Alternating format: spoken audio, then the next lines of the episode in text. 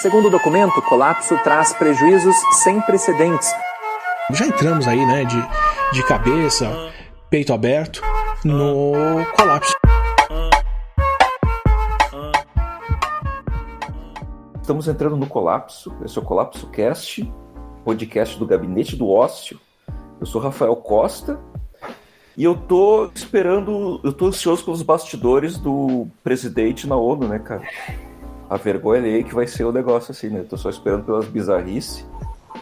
Se é que os caras vão, né, é, trazer à luz isso tudo que vai vir, né? Vamos ver o que vai ser isso aí. Né, Leandro? Leandro Bazégio, fala aí. Pois é, Rafael. É, já tá repercutindo, né? A ida do Bolsonaro lá, ele não tá podendo entrar em restaurante, tá tendo que comer pizza na rua e tal. Mas claro que também tudo isso é para chamar a atenção, né, cara? Na verdade ele está lá num lugar que ninguém quer se aproximar muito dele, né? Então, como é que ele ia conseguir tirar uma foto? Não, Tinha que é... fazer uma palhaçada, né? então... O que eu então fico imaginando é os caras numas rodinhas assim, né? O, o espanta-bolinho. No né? canto, os caras numa rodinha, ali, de louco ali, ó, vai comer louco. Fico imaginando os O Bolsonaro é aquele o espanta-bolinho, né, cara? Quando o cara chega, todo mundo sai, né? Todo mundo sai fora, né, meu? Batinho feio, cara. Ah, que vergonha, meu bagulho. É. Assim, né, cara? É, hoje o. Ia falar alguma coisa, Leandro? Não, não, não. Tranquilo, dizer que não é para menos, né? Tá. Hoje a gente vai estar sem a presença do Leonardo Santos. Tá participando aí de uma banca, né? Professor universitário participa de banca, né, meu? Aí a gente vai tocar aqui a conversa com o nosso amigo, nosso convidado.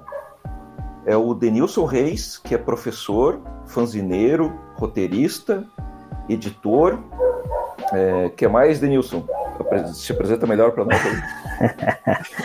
é, é, eu sou tudo isso e não sou nada disso, na real, né, cara?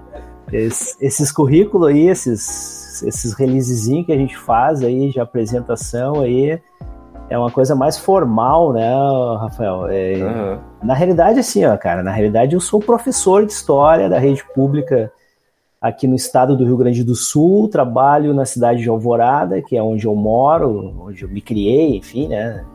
É a minha terra desde sempre.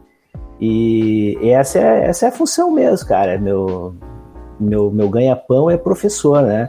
Mas nas, nas horas vagas a gente, a gente faz essas paradas aí, né, cara? A gente escreve roteiro de quadrinhos, escreve. É, crônicas de shows de rock, enfim, edita fanzines e edita revistas em quadrinhos de forma independente, né?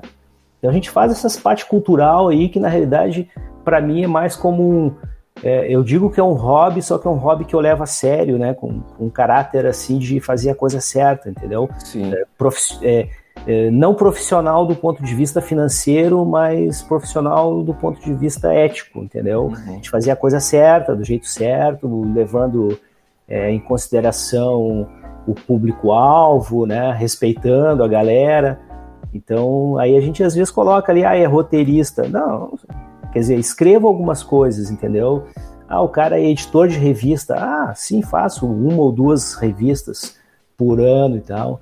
E fanzineiro é que sim, fanzineiro dá para dizer que tá na veia mesmo, né, cara? Porque é, eu faço um zine, um zine, um fanzine por mês. Essa é, é a realidade hoje, né?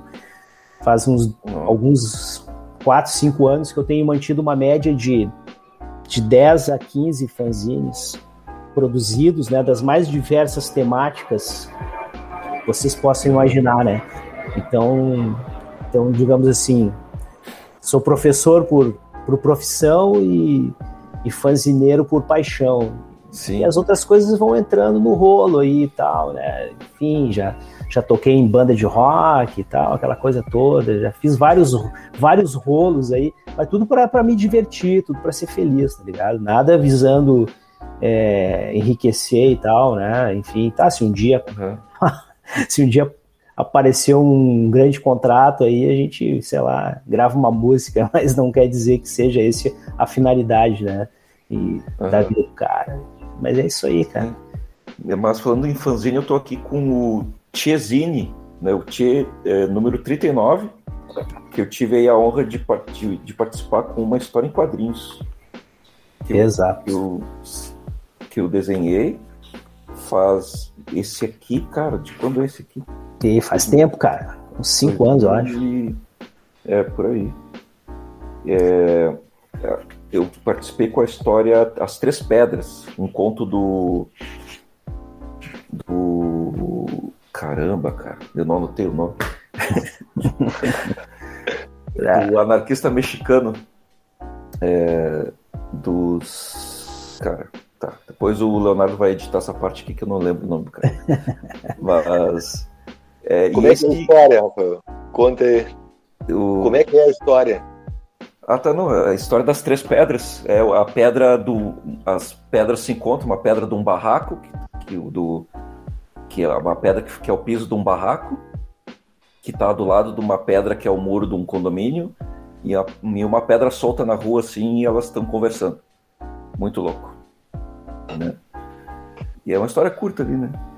E o, mas o Tiesini, ele é o, o fanzine mais antigo em circulação.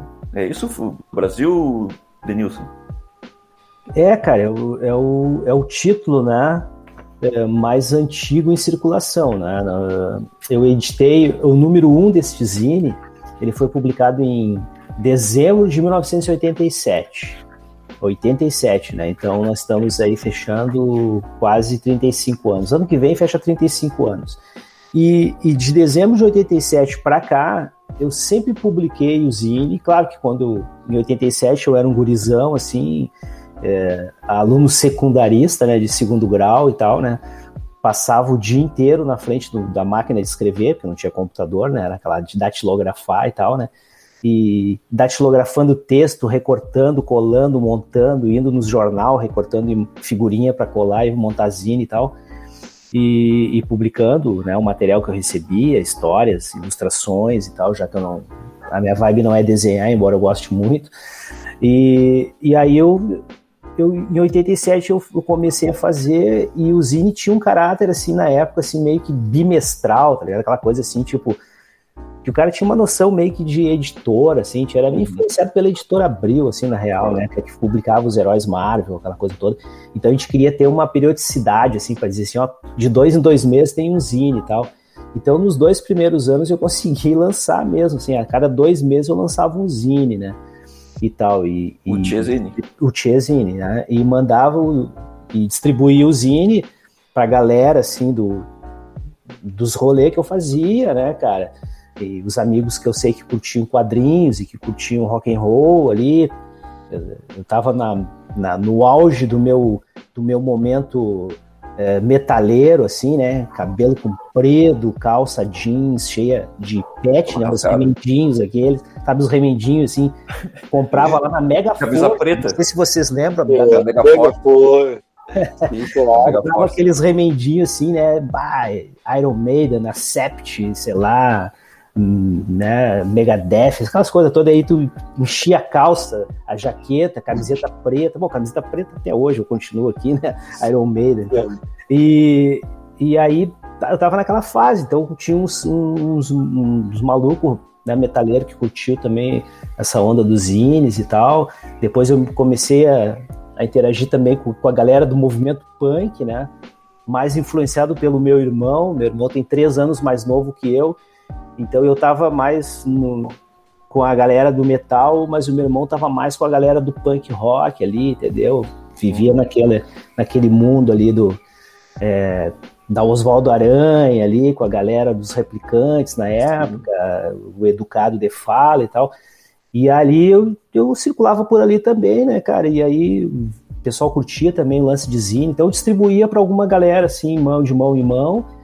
E uhum. tinha o pessoal que era mais fã de quadrinhos, né? É, o pessoal que lia os gibizinhos da Marvel e tal, que, que, era publicado pela editora Abril. Que aí eu tinha contato com essa galera que era fora do, do, do estado aqui, né? O pessoal do norte, nordeste, enfim, uh, sudeste, principalmente São Paulo e Minas Gerais, que era público mais forte. E aí eu mandava pelo correio o zine para eles, né? E, e, e aí, isso, isso aí, é quadrinhos e música?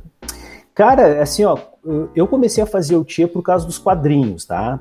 Porque eu fazia parte de um fã-clube de amigos Marvel. Olha só qual é que era, né? Sim, eu... e aquela gibi tem aquele, aquele, aquele setor ali correspondência ali, né? Uh, isso, tinha, uh, tinha aquelas sessões de correspondência nos gibis da, da editora Abril. Aí um, eu mandei uma carta para lá comentando sobre, sobre uma personagem eh, que é Sonja a Guerreira, né? Ou Sônia, enfim. Aí é, eu descobri anos depois que era Sônia também. É Sônia, né? É, mas eu até hoje chamo de Sonja. É, né? eu também. Que é o, tipo assim, é o, seria o, o lado, femi a, a representação feminina do Conan que eu Isso. sou muito fã, né? O pessoal pode ver na estante aí cheio de Conan, o gibi do Conan, tudo aí atrás aí. Uh, e aí eu mandei para lá, fazendo um comentário e tal. E aí um, um, pessoal lá de São Luís, do Maranhão, cara, os caras me descobriram ali. Ó, oh, meu, quer entrar pro nosso fã-clube de amigos da Marvel? Ah, amiguinhos Marvel, uma coisa bem adolescente, bem tipo, Sim. sei lá, tipo essa galerinha de hoje aí dos dos K-pop, a gente era a mesma coisa com os Marvel, né, cara? Entendeu?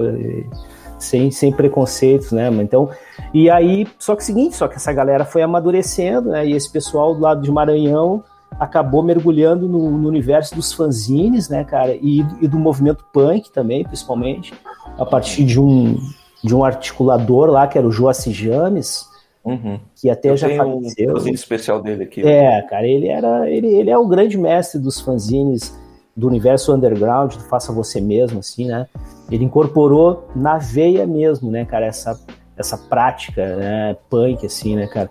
E, e aí ele começou a influenciar uma galera, né, cara? E, e pediu para mim fazer um zine, né? Aí eu, a ideia era fazer um zine de quadrinhos. Mas como eu gostava de ir nos shows e fazer aquelas crônicas, ah, fui no show do Ratos de Porão, no Araújo Viana, a galera invadiu, pulou e tal. Do, o Araújo era Lendário. É lendário, se derrubar. Sabia dessa história.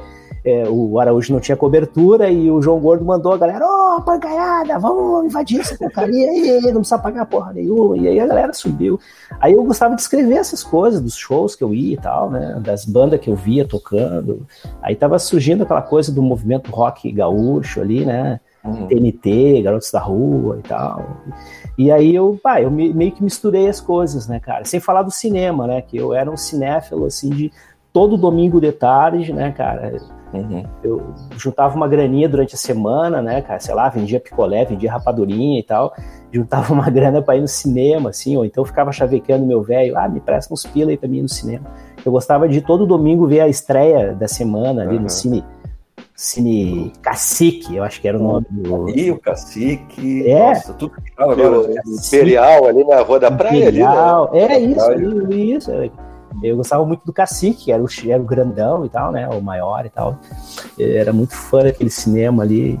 E, enfim, cara, daí aí, aí o Zine era isso, era cinema, era música, mas era principal, era quadrinhos, ilustrações, né? Uh, falando de quadrinhos e publicando quadrinhos, né?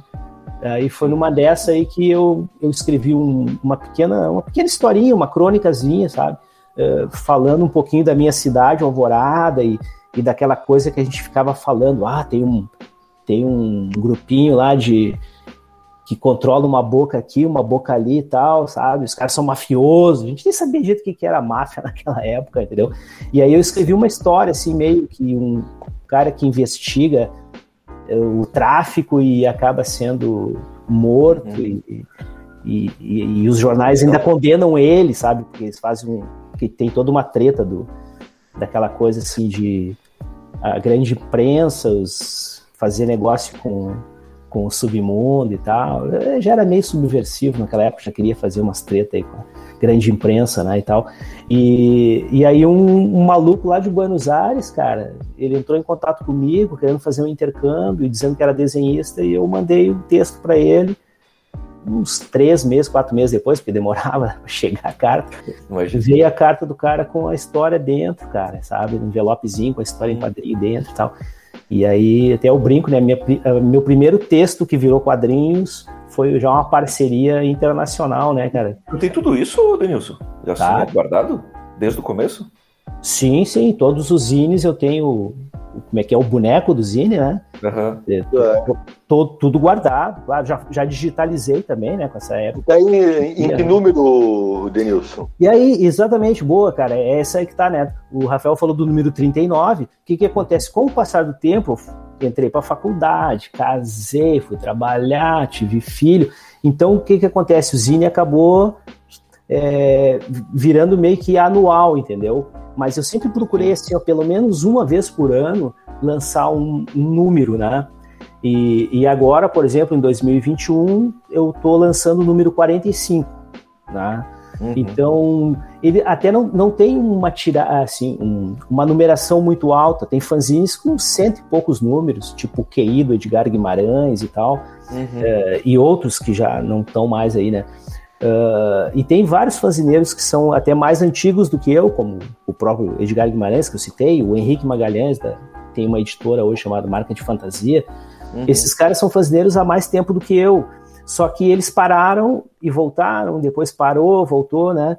E eu meio que mantive o, o fanzine Tchê, né? O Tchezine, um por ano, né? Mesmo embaixo do mau tempo, fazendo faculdade, trabalhando e tal, eu procurei manter um número por ano por isso que hoje a gente, pesquisando aí, a gente vê que de 87 até 2021, que foi quando saiu o último número, ou agora em dezembro, quando vai sair o 45, a gente vai ver que todo ano tem um, um pelo menos um, um número do fanzine Tia circulando.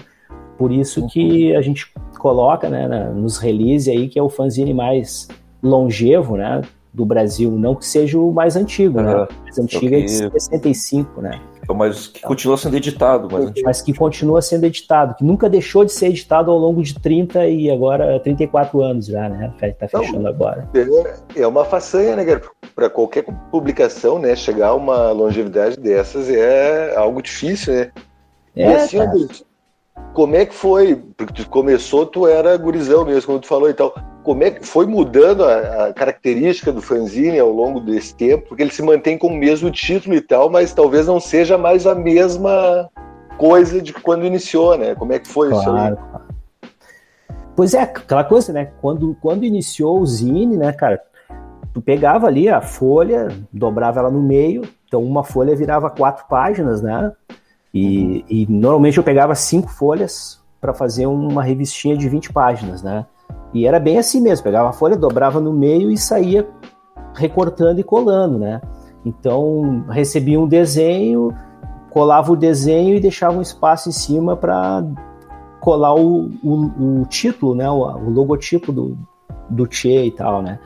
No editorial a mesma coisa, tu ia lá, datilografava, recortava, botava uma figurinha do lado e tal, às vezes escrevia à mão mesmo, então, então era tudo bem bem, bem tosco, né, cara? Como eu costumo dizer assim. Mas era, era a tecnologia que a gente tinha, né? Uhum. E o Zine tinha essa característica, né? Ele era um Zine multitemático. Embora o foco sempre foi quadrinhos. Todo mundo me conhece como um fanzineiro de quadrinhos. Mas lá dentro o cara tinha shows, cinema, poesia, entendeu? Crônicas. Enfim, tinha de tudo lá dentro. E, e, com o tempo foi passando, obviamente, a gente foi aprimorando a parte gráfica, né, do zine e tal. Eh, tinha uma época que eu imprimia a, a, a folha que, com, que compreende a capa e a contracapa e a, e, a, e a primeira página de dentro, né, que seria o verso da capa e da contracapa. É, numa folha, por exemplo, é, amarela, verde, azul, vermelha, uhum. para dar um caráter assim de duas cores, né? O, o xerox, o toner preto em cima de um, uma folha amarela, por exemplo, né? Eu gostava Sim, muito do uma variado para variar e tal, né? Assim como hoje em dia eu faço o mesmo processo, só que a, aí a capa colorida mesmo, né? Porque hoje em dia tu tem aí as, uhum. as, as casas de xerox aí que fazem xerox, é, impressão digital, que eles que eles chamam, né? É, laser, desculpa, impressão a laser, que fica o desenho com uma, a cor perfeita, né? Tu bota ali o arquivo, faz o arquivo até digital hoje, é, porque isso também já mudou também, né, cara? Não só a qualidade da impressão que mudou, né? Mas mudou também a forma de fazer, né? Hoje eu não, não uso mais cola e tesoura, É, enfim, né? Não tem mais essa assim.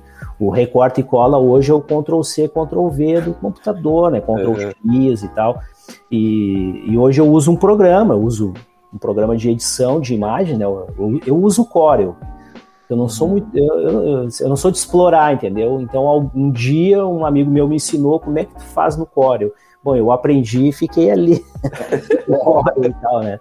É, o que eu sei, eu faço. O que eu não sei, aí eu uhum. chamo os caras. Ô, meu, me ajuda aqui, cara. O que, que eu faço aqui? Daí os caras, não, tu entra ali, aperta a tecla tal que vai aparecer não sei o quê. Porque eu também tenho, né, não, essa coisa de designer não é, não é comigo, né, cara? Então, mas enfim, mudou muito, muito mesmo, cara, nesse sentido, assim, de, do jeito de fazer, do jeito de imprimir, entendeu? E o conteúdo também, assim, né? Hoje o Tchê Zine é um zine de quadrinhos mesmo, entendeu? É um zine uhum. onde a, a, parada é os quadrinhos, entendeu? É, é, onde eu publico os meus quadrinhos, onde eu publico os quadrinhos que a galera me manda, que nem no 39 tem a história das Três Pedras do Rafael, e, e todo, todo ano tô recebendo outras histórias de, de outros desenhistas e tô que é uma, é uma revista mix de quadrinhos, o Tia hoje, né? Quadrinhos de todos os gêneros também, né? Não tem, assim, um único gênero. E o lance de, de cinema, de, de poesia, é, essa, a, a, minha própria vibe de, de, de falar sobre o governo, sobre, sobre as eleições, sobre o, enfim, as coisas que estão acontecendo, que é aquela coisa, a, a, minha interpretação histórica e sociológica do mundo que a gente vive, eu também tenho, tenho eu faço isso, né? Escrevo meus textos e tal ali, né? Só que daí o que, que eu fiz hoje em dia? Eu tenho, eu tenho separado os zines por temática mesmo, né? Então eu tenho um zine chamado Tela HQ, que é um zine onde eu falo só sobre filmes baseado em quadrinhos e tal. Aí tem um zine que é o Sonoridades Múltiplas, onde eu falo sobre os shows que eu. Toda vez que eu vou num show, e eu sou rato de show, né, cara? Principalmente os shows das bandas internacionais, que eu aprendi a gostar lá quando eu era piá, né? Uhum. Tem os discos em casa, então, bah, sei lá, vai, vai ter o show aí do, sei lá, do Roger Waters. Eu vou no show, chego em casa e eu escrevo o que, que eu achei do show, assim. Mas uma coisa minha, assim, né? Sem a pretensão jornalística e tal. Aí eu tenho sonoridades múltiplas para isso, né? É, ao longo do tempo eu me apaixonei profundamente, né, pelo, pelo blues, né, pela música blues, música negra norte-americana, a ponto de eu criar um zine só para falar de blues, né? Então ali eu falo sobre os shows de blues, aí eu tento contato com a galera que faz blues aqui no Rio Grande do Sul uhum. para entrevistar e, e, e, falo sobre os grandes discos, os grandes mestres do blues e tal. Né? Então, quer dizer, eu, eu vou meio. Hoje eu segmentei os meus zines, por isso que eu falei que é, é um zine por ano. por ano, entendeu? É, é, desculpa, é um zine. É um zine temático de cada tema por ano, mas que no final do ano se, se tornam 10, 12, 15 zines, entendeu? Sim. E todos eles saem no formato físico, tu. Todos no formato físico. Todos, todos eles no formato físico. É, porque existe, eu tenho, ao longo desses 30 anos, né? Eu criei um nicho de, de contatos, entendeu? E aí aquela galera que que tá é esperando, né? Tá, que, que é o, o, que, que é o físico, entendeu?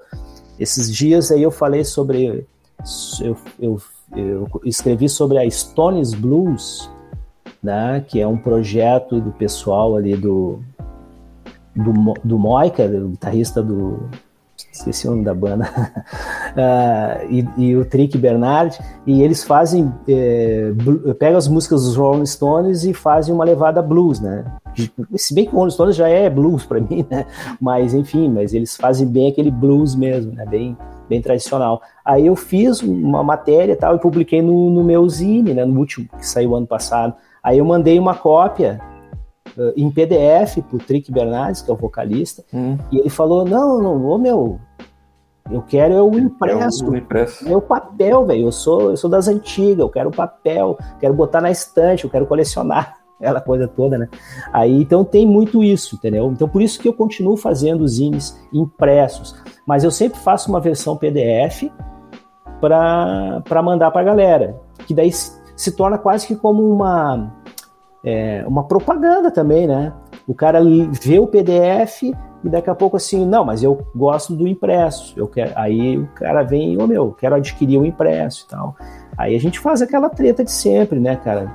É, cobra ali o valor da impressão, cobra o valor do, dos correios, né? Porque infelizmente eu não tenho como bancar mandar zine para o Brasil inteiro de graça, né? Porque aí não dá, né? Sim. Então a gente cobra isso aí, né, cara? O básico, né?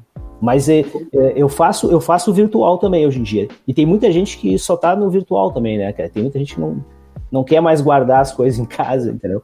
Então também é para atingir um outro público, né? Mas, eu, mas todos eles eu tenho. Eu sempre faço uma tiragem, mesmo que seja mínima, né? Uh, impressa, né? Uh, para distribuir para essa galera que quer o impresso. Claro, e como é que funciona isso, Porque, pô, eu imagino que para produzir um material impresso tem um custo elevado, né? Ainda mais hoje, porque, enfim, tendo a possibilidade de fazer virtualmente, baixaria bastante os custos, né? Mas tu produz antes, como é que tu faz esse financiamento para para produzir o material, né? Tu produz, tu tira do teu bolso mesmo, ou tu faz um levanta uma vaquinha, como o Rafael tá fazendo também com sim, o trabalho sim. dele, né? Crowdfunding, né? É. Crowdfunding, crowdfunding. Isso, isso que o, isso que o, que o Rafael tá fazendo, né, com o IF, é, cara, isso daí é, é, eu já eu já pensei, eu não fiz ainda, cara. A vaquinha ainda. Aliás, eu, a gente fez uma vaquinha para juntar grana para cobrir filme, os né? custos do filme, né? O documentário que, que conta os 30 anos do Fanzine Thier. Uhum. Ali a gente teve muita despesa, porque teve viagens para fazer Santa Catarina, São Paulo, para entrevistar os caras, e, e, toda uma mão de obra, assim, gasolina, para andar para cima e para baixo, para enfim, ali a gente fez essa vaquinha aí, né? Foi. Enfim. Uh, mas fora isso, cara, assim, eu, eu não, eu não fiz, até o momento eu não fiz ainda nenhum tipo de financiamento coletivo. Mas eu tô, tô começando a sentir a necessidade já, porque tá realmente tá cada vez mais difícil, cara. Tá, os custos gráficos estão cada vez maiores, né, para imprimir uma tiragem, mesmo que seja limitada enfim, né? Mas basicamente eu até o momento eu consegui, estou conseguindo me segurar assim, fazendo pequenas tiragens, né? 50, 100 exemplares, e aí bota debaixo do braço e sai a vender.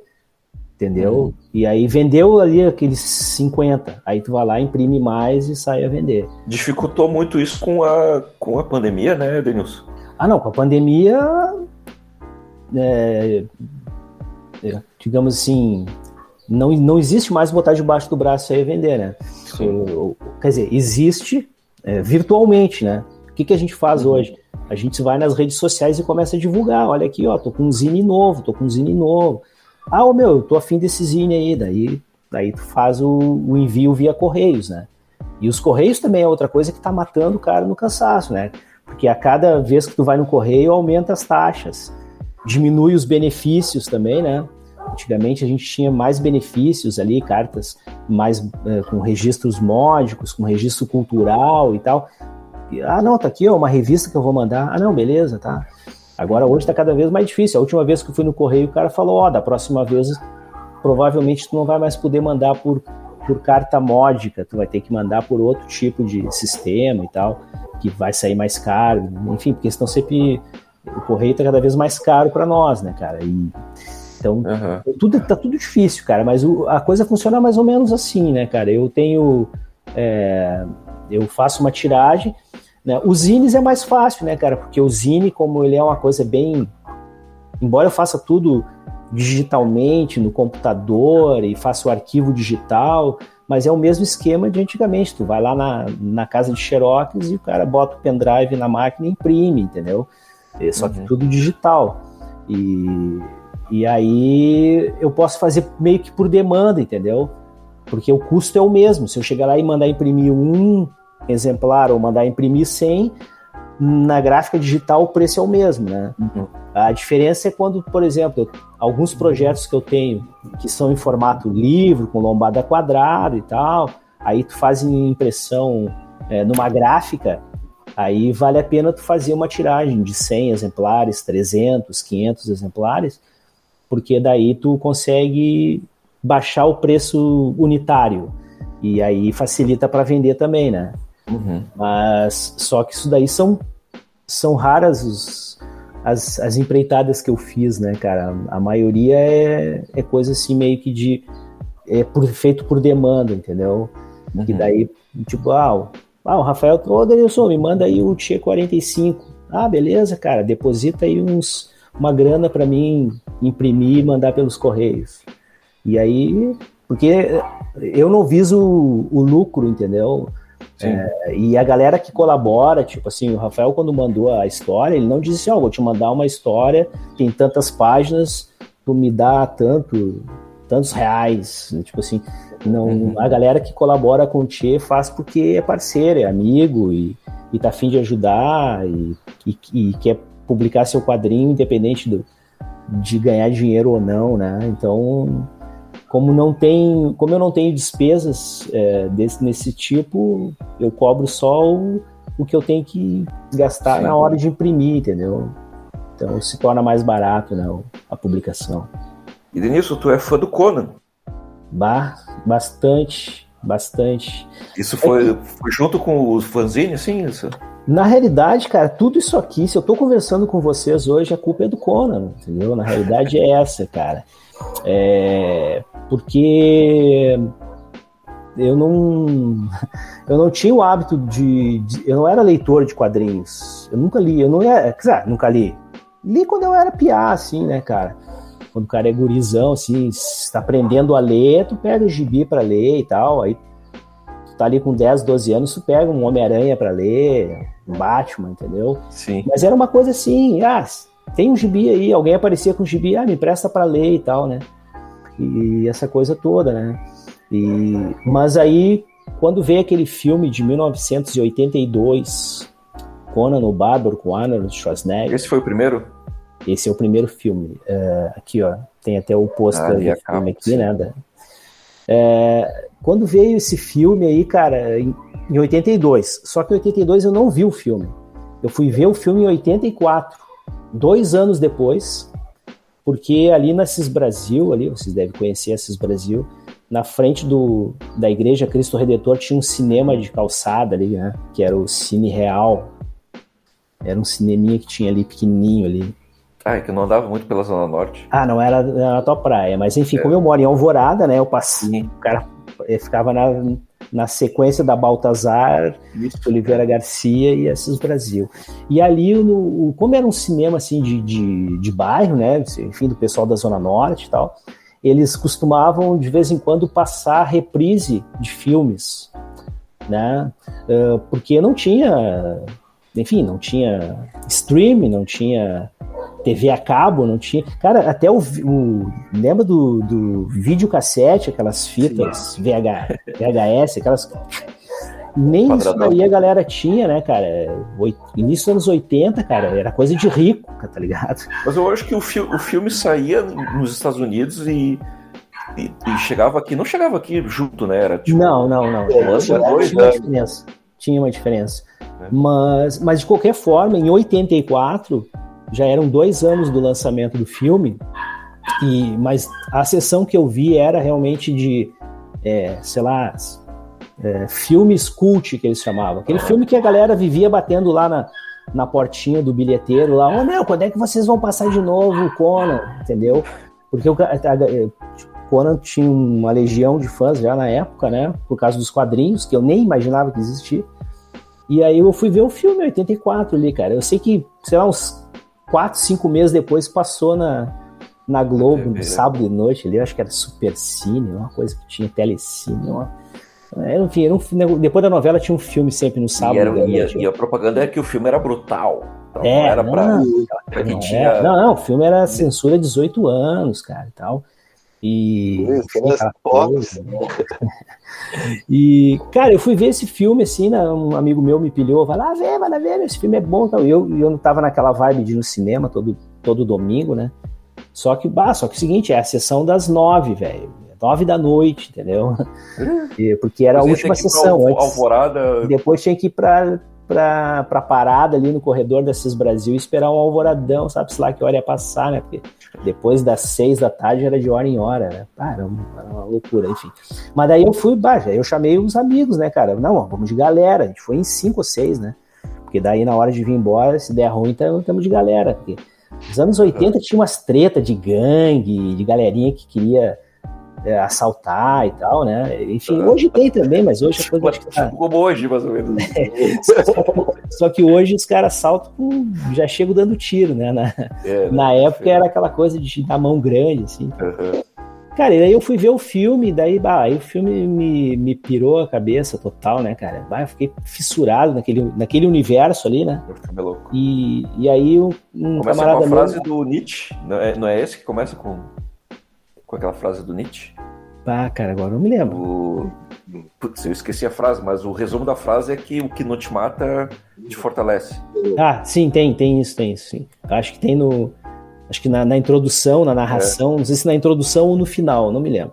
Mas acho que tem uma coisa desse tipo. Uh, e, e aí um camarada meu tinha uma banca de revista, né? Onde eu fazia um, uns bicos ali, né? Porque ele lutava taekwondo Aí quando ele tinha que treinar, eu ficava cuidando da banca para ele, né? É. Até para poder ganhar, um, ganhar uns pilinhos ali, né? Para poder Largava, ir cinema, então, para poder. Ficava só que, peixe na água ali. Só que daí é o seguinte, né, cara? Eu cheguei ali, tava olhando os gibi, as revistas, né? Claro, primeiro eu olhava Playboy ali, ele era e tal. Né? aí, aí depois eu ia olhar os gibi e tal, né? Eu, tinha, eu tava lendo uns gibizinhos do Tex na época, né? E, e aí eu olhei Conan, oh, isso aqui foi o que eu vi no cinema, pá, daí eu li a história ali, pô, o gibi era muito melhor que o filme, cara. Aí eu virei colecionador, é, aquela, maluco. A espada selvagem de Conan. A espada é. selvagem de Conan. Não, o, o gibi era uma viagem, né? Porque ele dava toda uma ambientação histórica também do, do personagem. O universo, né? É, o universo. Não, total, cara, total. Tem, tem toda uma pesquisa ali e tal. Embora fosse um mundo, é, digamos assim, fantasioso, mas tinha muita referência histórica para os povos que, que claro. viviam. Então, é, tipo, cara, na realidade, o criador do Conan, ele, ele é praticamente o, um inspirador, quase, né, como o pessoal diz, do, do Tolkien, né, que veio depois com o Senhor dos Anéis e tal. Uhum. É, o Tolkien nunca escondeu que era fã do, do Howard, Sim, né? As histórias do Conan são muito antigas, né? Sim, isso aí é de se não me engano, 28 ou 29, que foi publicada, né? Em forma de contos daí, né? É, em forma de contos, isso, forma de contos. Aí, quadrinhos... Robert Howard, era isso? Robert Howard. É isso, né? Isso, é, Robert Evan Howard. E, e aí o Howard, eh, daí depois, claro, depois ele acabou se suicidando, ele era maluco total, né, cara? O cara meio malucão, assim. Ele acabou se suicidando quando perdeu a mãe e, e um, tinha umas, uns relacion, o relacionamento com a mulher dele não era uma coisa muito certa também, né, cara? E aí ele acabou se suicidando com 33 anos de idade, cara. Tem, em plena em plena forma de, de claro. né? Ele tava na, quando tava explodindo no, nos, nos pulp lá americano lá, né? E ele acabou se suicidando. E aí depois dos anos 70 a Marvel levou para os quadrinhos e tal, né? E aí o que acontece, cara? Eu me fissurei pelo Conan no filme, aí os quadrinhos eu gostei mais ainda. E por causa do Conan eu entrei no mundo dos quadrinhos, né? Porque o Conan era publicado pela Marvel, né? Então eu acabei entrando nesse mundo dos super-heróis Marvel aí e tal. E. E é outro fanzine que tu tem, né? Que eu já participei também. Exatamente, exatamente. É, faz cinco anos que eu resolvi criar um zine temático do Conan, né? É, tipo assim, pedindo pra galera fazer a sua versão do Conan, né? Eu dou o tema e a galera faz a versão com seu traço do Conan a partir do tema que eu, que eu elenco pro Zine, né?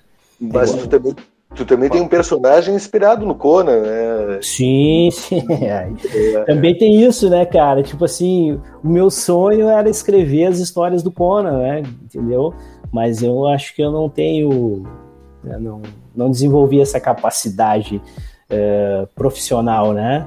Então, já que eu não desenvolvi a capacidade profissional, nada impede de tu é, fazer de forma amadora, né, cara? Então, enfim, é o lema punk, né, cara? Faça você mesmo, entendeu?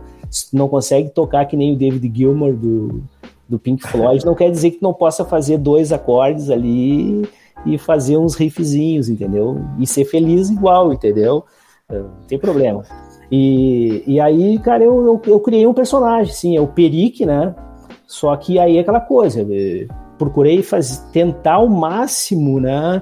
É, fugir é, do estereótipo do Conan, assim. Mas, claro, visualmente tu vai dizer que é o Conan, é, as histórias, o mesmo barbarismo, o mesmo selvageria e tal, mas é que tem toda uma, uma treta por trás, né, cara? Tipo assim, o Perique, na realidade, ele é um descendente dos índios, né, cara? É, dos índios pampeanos, entendeu? E a história dele se passa num futuro é, pós é, guerra nuclear, aonde sumiu todo tipo de tecnologia que tu possa imaginar. Não existe nada de tecnologia, nada, nada. Armas, luz, enfim. Uhum. Tem só ali a, o ferro velho, entendeu? Mas os caras nem sabem o que, que é aquele ferro velho ali, entendeu? Eles vê lá, vão, vão ver um monte de.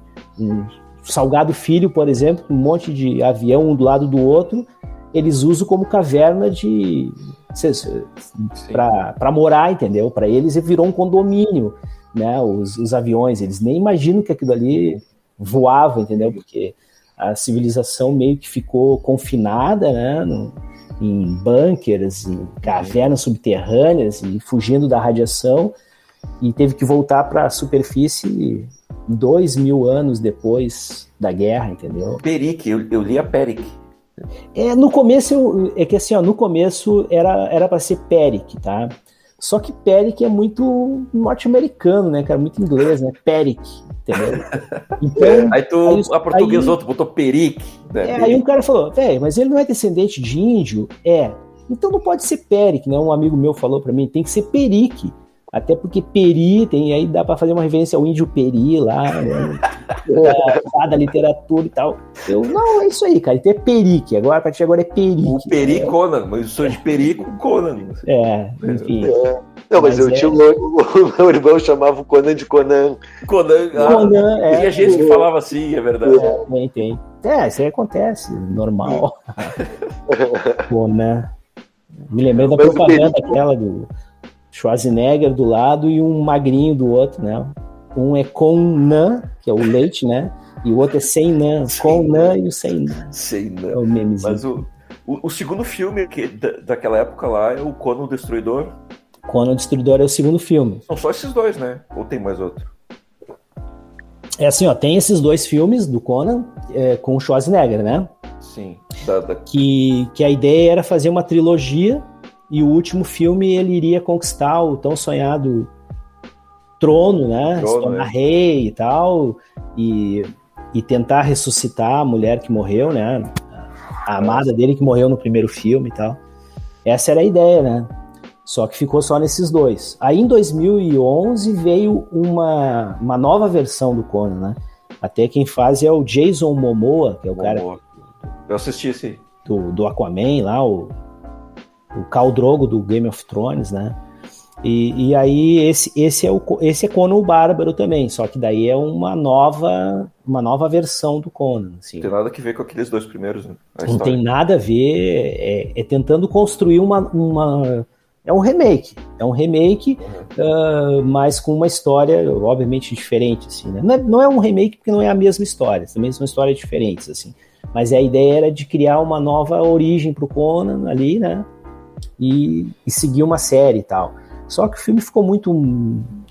É, ficou, é, deixou muito a desejar e, e, os fãs do Conan são extremamente é, críticos né, em relação a isso, né, cara? Pra ti não, pra ti não ficou como os, os dois primeiros, assim, tipo, não ficou não. na, na ah, qualidade dos. Não, não, não, assim, é, ficou longe, assim, em termos de, de, de cinema, ficou longe, entendeu? É, boa, não, não, não, não gostei do filme como se for comparar com os com, com o primeiro, na realidade, com o Conan o Bárbaro, tá? Porque o Conan Destruidor também é um filme fraco, assim, do ponto de vista é, do filme, achei, achei que foi também, foi feito meio que na correria, assim, só para ah, vamos aproveitar o sucesso do, do primeiro e vamos fazer o segundo. Mas daí já fizeram um filme mais light também, para poder é, passar lá nos códigos lá de etários lá da, de Hollywood e, e, tal, já não é um filme tão bom assim quanto Conan o Bárbaro. Conan, Conan o Bárbaro para mim é épico o filme, entendeu? E o Conan o Destruidor é só mais uma aventura do Conan ali, entendeu? Até tem uma história boa, bacana e tal, né? E esse Conan de 2011, eu divido ele em dois, duas etapas, né? A primeira etapa, quando que é o momento em que tu tem o Conan é, criança na aldeia Ciméria, eu achei uhum. perfeito aquilo ali, cara. Achei muito, muito, muito, muito bom e muito baseado nos quadrinhos é, é, recentes do Conan, assim, de origem do Conan. Uh, depois da fase da Marvel, né, que ele acabou caindo na, numa outra editora, que é a Dark Horse, lá nos Estados Unidos. Achei muito, muito bom, assim, bah, aquele, uh, a forma como eles invadem a aldeia, matam todo mundo, e como é que o Conan tem que fugir e tal, né, como criança e tal, achei muito bom, muito bom, muito legal, as cenas são perfeitas. Mas aí, quando entra o Momoa, sabe, Bah, a primeira cena ele vem correndo na praia assim, sabe? Parece aqueles, aqueles comercial de, de, é, de encontro com, uma, com alguém assim, ele todo sorrindo, os cabelos esvoaçantes assim. Cara, não tem nada de bárbaro nisso, cara. Parece uma propaganda de TV, entendeu? Eu acho que o Momo é muito bonito para ser o. Eu acho, cara. Eu acho que ele ele, ele, ele, é, não vou dizer bonito, sei lá, cara, mas ele é um cara simpático, ele é um cara muito legal, assim, entendeu? Tu olha para ele, tu já te. Pá, já, cara, o Arnold Schwarzenegger já tem uma cara. Schwarzenegger uma cara ele consegue. Cyborg, né? Ele consegue fazer aquela cara assim de exterminador do futuro, que não mexe um, um nervo, entendeu? Se disser para ele é, é, grita, ele grita, se disser grune, ele vai grunir, entendeu? E, e, o Momoa já é um cara mais assim, ele, ele é um boa praça, assim, né? Só em abrir o sorriso tu já vê, bah, que cara legal e tal, né? Já não passa uma imagem é, uhum. selvagem e tal, né? Talvez ele pudesse passar, mas daí talvez fosse, seja culpa da própria direção do filme, não sei, né? E aí a história também que se desenvolve depois da vingança dele ali, não tem o mesmo impacto que a vingança do Schwarzenegger no Conan o Bárbaro de 82, né? Enfim, né? Mas é. De qualquer forma, né? Enfim, Sim. a gente sempre. Eu, eu, procurei comentar, divulgar e tal, né? Porque afinal de contas a gente quer ver mais Conan na tela, entendeu? Claro. Embora o sonho, o meu sonho como Conan maníaco seria realmente uh, o Schwarzenegger voltar velho com uma crônica de como ele chegou ao trono, né? Entendeu? Sim. Já que ele não vai poder interpretar ele com 30 anos de idade mais, né? E Deus, e tu, e tu acompanhou a carreira política do Schwarzenegger? Ah, assim por cima, por cima, né, cara? Não, não vou dizer assim que ah, eu sigo a carreira, segui a carreira dele, assim, né? Uhum. Uh, até porque, sei lá, né, cara, ele, ele se candidatou por, por um partido que eu não tenho a menor simpatia, né, cara? Uh, então, tipo assim, se. Então, tipo assim, nada, eu prefiro nem entrar nesses pormenores, assim, políticos, eu prefiro ficar com a imagem dele do cinema, entendeu? Eu prefiro lembrar é, dele. É, é que assim, também tem uma coisa muito complicada isso, né? Não sei, não sei se para vocês é complicado, cara, mas para mim é bem complicado isso, né? porque, cara, eu tenho todo um discurso de esquerda e tal, né, cara?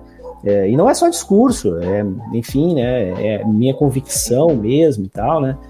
E às vezes, assim, as pessoas se pegam, tá, mas, ô, cara, tu é um cara de esquerda, mas tu, tu, tu meio que, que transita no, naquele filme de Hollywood aí. naquele mundo american, americanizado, cinema de Hollywood, quadrinho Marvel, sabe? Aí, cara, é que o imperialismo, né? É, tipo assim, não é contraditório, as pessoas me, me perguntam, né? se é contraditório. Eu falei, cara, é, até é contraditório se tu levar só pelo ponto de vista assim estanque da coisa, né? Tipo assim, tá. É, mas é que tu tem, tu tem que pensar assim, ó, quando eu tô lendo um gibi, cara, a é, primeira coisa eu tenho que eu tenho que me divertir. Em segundo lugar, eu tenho que ver se a história é boa. Aí, em terceiro lugar, eu vou tentar achar alguma outra coisa, que eu também, ah, eu também, enfim, eu não consigo fugir disso. Tem gente até que, que, que acha ruim, né? Tipo, fazer, quando... Só se é. tivesse o plano soviético, aí ninguém ia te. É. te, te mas, não, mas isso é interessante, né? Porque, em geral, as pessoas tem esse, esse, tipo de crítica, ainda mais quando tu pega, por exemplo, histórias que tem lá um, uma base em algum fato histórico e tudo mais. Aí tu cria uma fantasia, uma ficção em cima daquilo e os caras ficam, vão lá criticar. Tipo, ah, pô, não tem nada a ver com a realidade. Cara, o, o, o fato histórico foi o mote. Ele não é a, Sim. Até tu narra uma história fantasiosamente, né? Aí tem um. É meio enviesado isso, as pessoas às vezes têm uma dificuldade nessa ah. compreensão, né? Claro, tipo assim, eu tento separar bastante essas coisas, né? Enfim, o, o American Way of Life lá do, né? Tipo assim, é, eu tento, eu, eu, eu, compreendo a ideia do, do livro aquele, é, como é que é, para ler Tio Patinhas, né? Acho sim. que era o nome do, do, livro, né? O famoso sim, sim. livro que, e tal. Eu, eu entendo isso daí, eu compreendo e tal. É, mas é que por trás disso tem uma produção cultural ali, cara, entendeu? E o cara tem que meio que, que separar as coisas, né? Tu não vai idolatrar o, a, a, a, o pensamento político do cara só porque tu gosta do, da interpretação mas... dele no, no, cinema, né? Sim. E até, mas até que por último agora, depois de nesses últimos momentos aí, o Schwarzenegger até que deu uma, umas contribuições. É, deu umas opiniões aí sobre, sobre a pandemia. A questão da pandemia, o, a crítica ao velho lá, o. O Trump.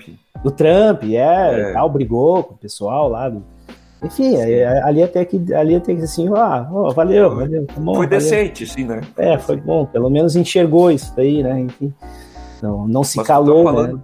Mas tu falou dessas contradições aí de alguém de esquerda que assiste Hollywood e tal, não sei o quê. E aí eu lembrei, tu falou que tu, que tu foi no show do Roger Waters já, em alguns, né? Três. Três shows. Três. Tu tava é, os, os três show... de Porto Alegre, né? Os três de Porto Alegre eu fui, né? Tu tava naquele lá polêmico, então, que ele. Que, que os Bolsominion começam a vaiar ele.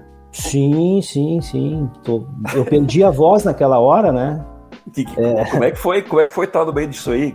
Cara, na realidade, sabe, é, é, foi, foi, o, foi o último show dele agora, né? Que ele veio no Brasil e tal. E, e aí ele. Claro, aqui em Porto Alegre, é, eu acho que ele não, se eu não me engano, aqui em Porto Alegre ele não colocou o ele não, né, no, no fundo da tela. Ah, é, porque ele já tinha Já tinha dado treta em outros e tal. É. Mas ele veio com todo aquele discurso dele, né? Aquele discurso de resistência, de antifascismo, aquela coisa toda, todo aquele discurso que, que a gente já conhece desde, desde sempre e tal, né? E, e, realmente teve, naquele momento ali que ele bota ali, né, que, que é o intervalo do, do show, né, da primeira parte para a segunda parte, que eles fazem um, tipo um hora do recreio ali para os músicos, né? E, e, aí fica ali várias mensagens assim antifascistas, antiterroristas e tal. Então, é, realmente rola, o, rolou um burburinho, não foi tão, não achei tão grande assim, sabe?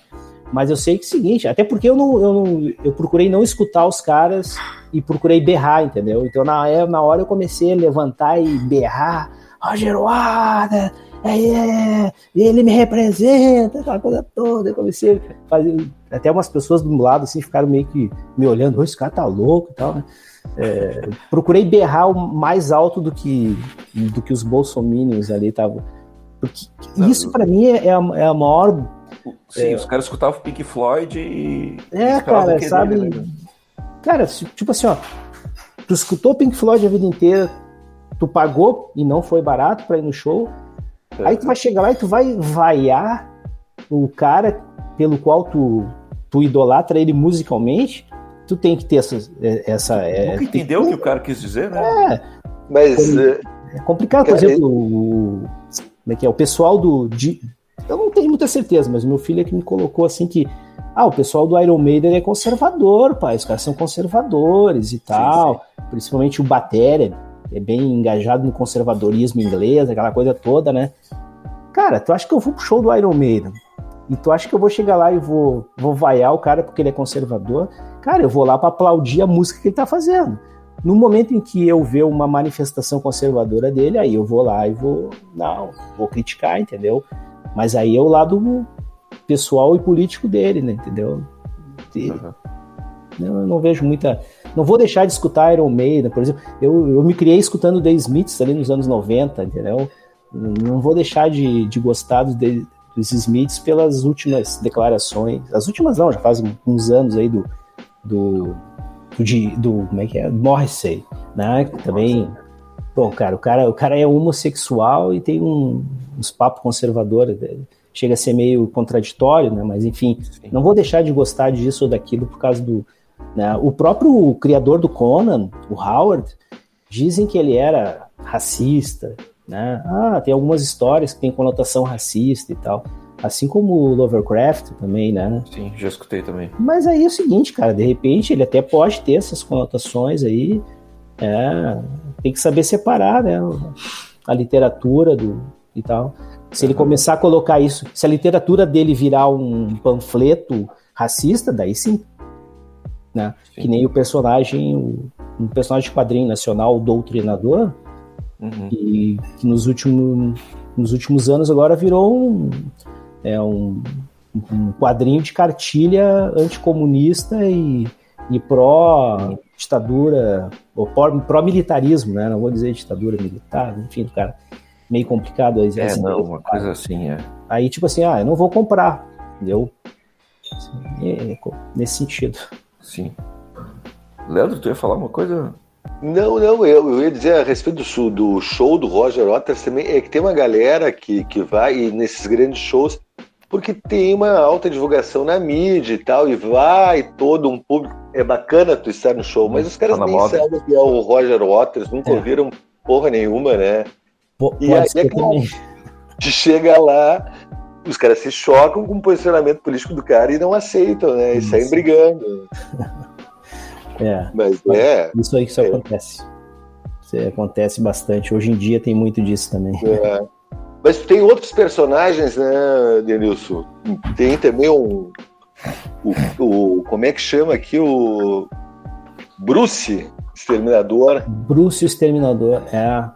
É o Bruce Exterminador. É, é, também é um personagem que eu criei ali também no, nos anos 80, é, início dos anos 90. Era muito influenciado por, por esses. Por, pelo cinema dos anos 80, anos 90 ali, é, como é que é os os filmes do próprio Schwarzenegger, Stallone, como é que é o nome daquele outro alemãozinho aquele que era matador de todo mundo? O... Sim, Chuck Norris. Não, o Chuck Norris. Chuck, ah, Chuck Norris. Norris. É, é, então, tipo assim, claro, eu, ele foi criado assim nessa vibe aí, e, e, a ideia era criar um personagem tipo um justiceiro, né, cara? A ideia, a ideia é, ele é um justiceiro, entendeu? É, como muitos outros que tem, o próprio Justiceiro da Marvel e tal, né? O próprio Doutrinador que eu tava falando ali é um Justiceiro, né? É, essa é a ideia do, do Bruce Exterminador, né? O, o nome Bruce eu dei em homenagem ao, ao, ao Bruce, Bruce, Wayne. Wayne do, Foi Bruce Wayne mesmo? Batman, é. é. E o Exterminador em homenagem ao Exterminador do Futuro, né? E tal. Uh, e o personagem é isso, cara. Ele é um cara que, que é a, a, a noiva dele acaba sendo assassinada por um pelo filho de um traficante que era um que vendia droga no, nas redondezas ali e tal, né, da, da cidade, né, que seria ambientado aqui em Alvorada. E a partir dali ele vai lá e se vinga, né? Mata o guri e tal. E só que daí ele tem que fugir porque o pai do guri é o, né, o Dom Corleone, né, da cidade é. e tal. Daí ele tem que fugir e ele vive uma vida clandestina. E aí ele volta adulto, com uma barbinha rala, um bonezinho com uma estrela, uma jaqueta verde, enfim, ele volta a Che Guevara, entendeu? Aí é, é a homenagem do, do cara que tá, do, do justiceiro social, né? Tem uma, e, tem uma história. E é, isso mesmo, entendeu? A ideia é exatamente essa, né? O meu personagem se torna um, um, um guerrilheiro uh, né, fazendo justiça social. Então é um personagem que, que, que combate o crime, uh, mas ele combate, combate o crime fora das instituições, mas buscando dar um alívio para a população que sofre com o crime, entendeu? A ideia é o bandido, bandido social. É um bandido social, entendeu? ó, oh, nós estamos tendo um problema aqui, a gurizadinha aqui está toda entrando pro, pro, pro, pra droga, pro crime, porque por causa de tal eh, bandido lá, então ele vai lá e tenta é, é, eliminar esse bandido, exterminar esse bandido ou exterminar esse mal porque a sociedade está precisando disso, né, entendeu? Então ele combate o crime, mas assim, né, sem, sem visar uh, ser um, um combatente do crime ou ganhar dinheiro com isso e tal, né? E sempre fazendo trabalhos mais voltados para essas questões sociais. Então, é, vingar uma morte é, causada por causa de racismo, uh, alguma questão ligada, tem histórias que, que ele vinga é, espancamentos de travestis e transexuais, entendeu?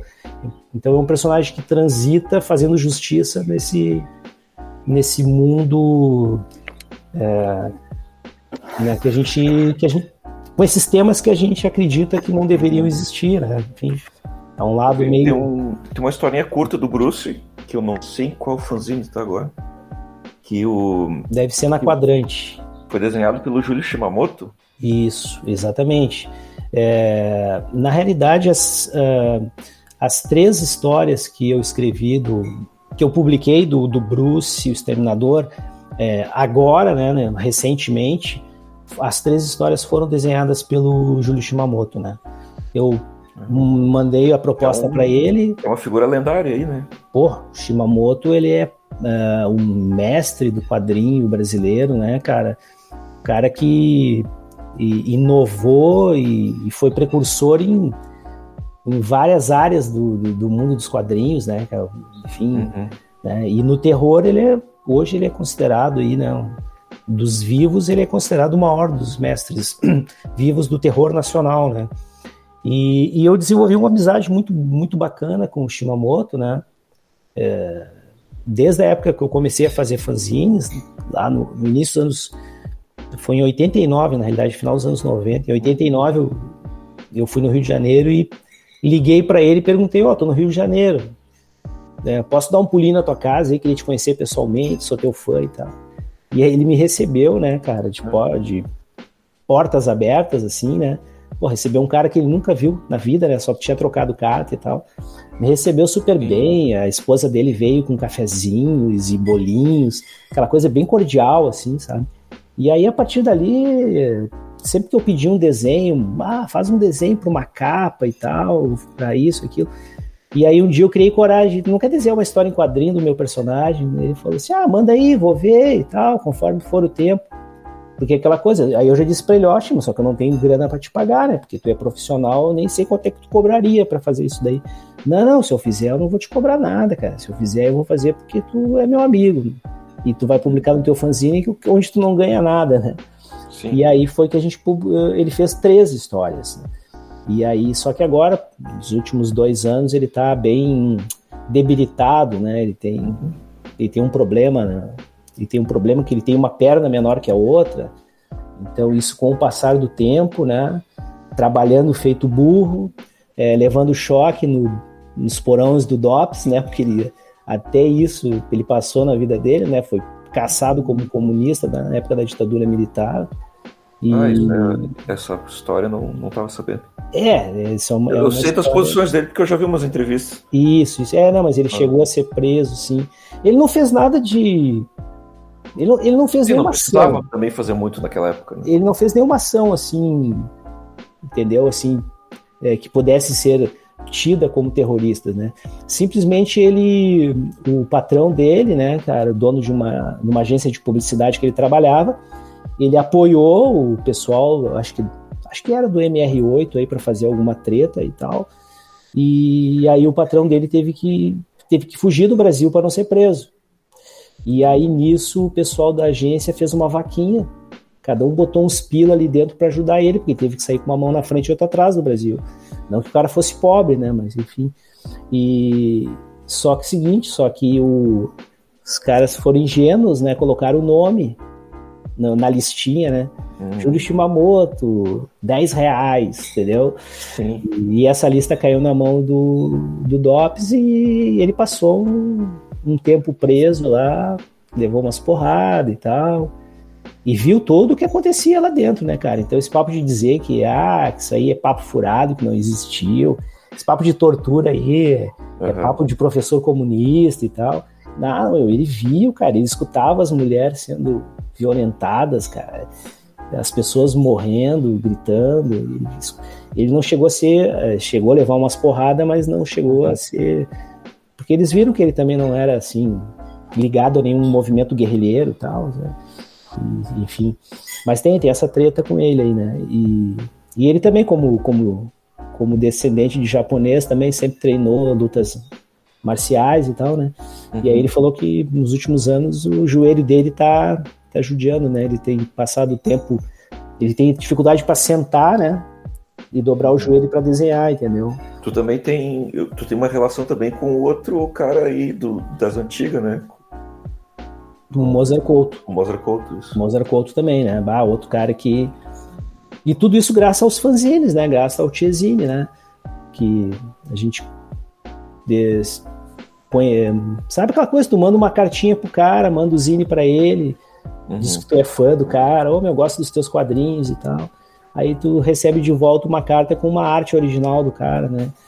E, e quando tu vê, tu tem uma, duas, três, cinco, dez artes originais do cara em casa, né? Que ele mandou para ti e, e tal. E as artes do Mozart Couto são espetaculares, né? Ah, tá, ah, Mozart Couto pra mim é assim, ele é o cara mais é, ele é muito versátil na arte dele, assim, sabe? Ele consegue fazer estilos muito diferentes. Tem coisas que tu pega do, Mozart Couto tu não sabe que é dele. Não, isso aqui é Mozart Couto, não, não é dele, não.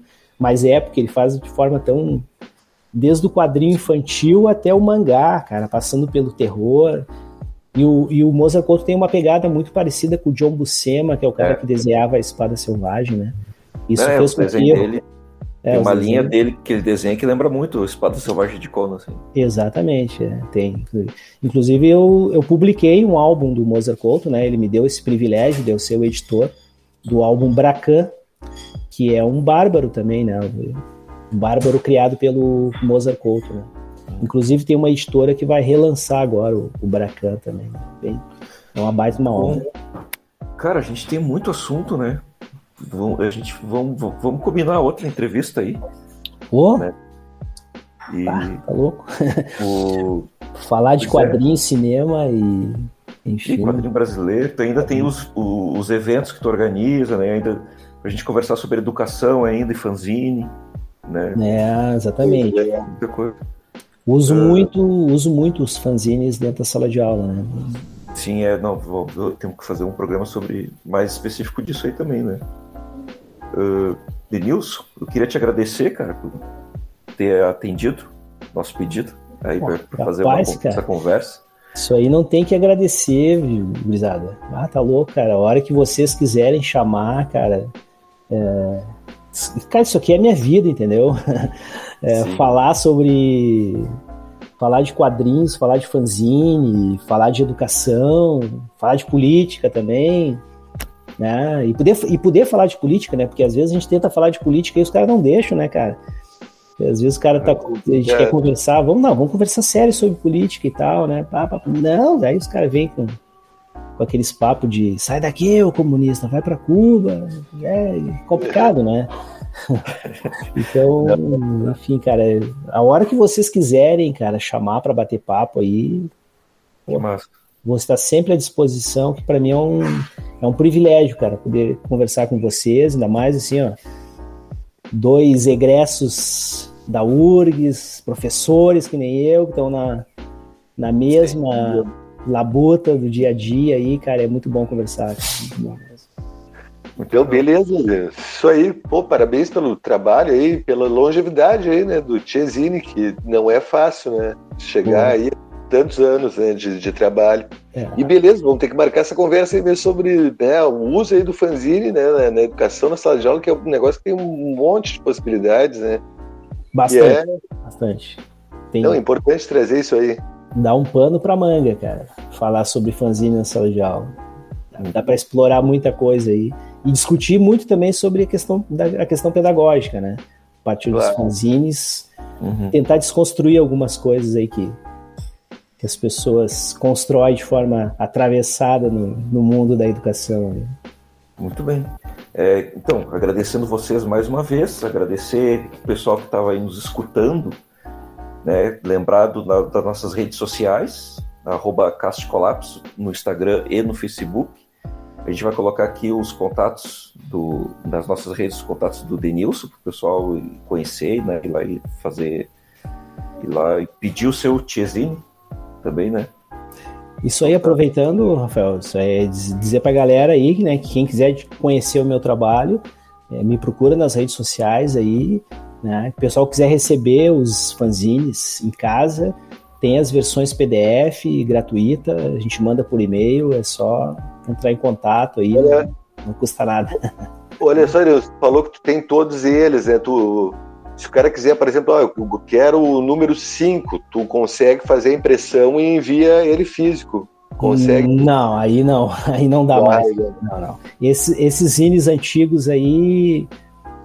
Bah, não dá, cara, não dá, não tem como eles. Eu até digitalizei, mas não tem como imprimir, ainda teria que fazer um tratamento, uhum. um tratamento gráfico para poder fazer a impressão depois. É. É, Impresso é só o que é o que o que está saindo agora, assim, é os zines mais número. recentes. É o último, penúltimo a gente consegue, né? Os mais antigos mesmo, daí aí tem que aguardar um quando eu tiver um tempinho eu quero disponibilizar eles na internet e tal, né? Uhum. Fica mais claro. fácil.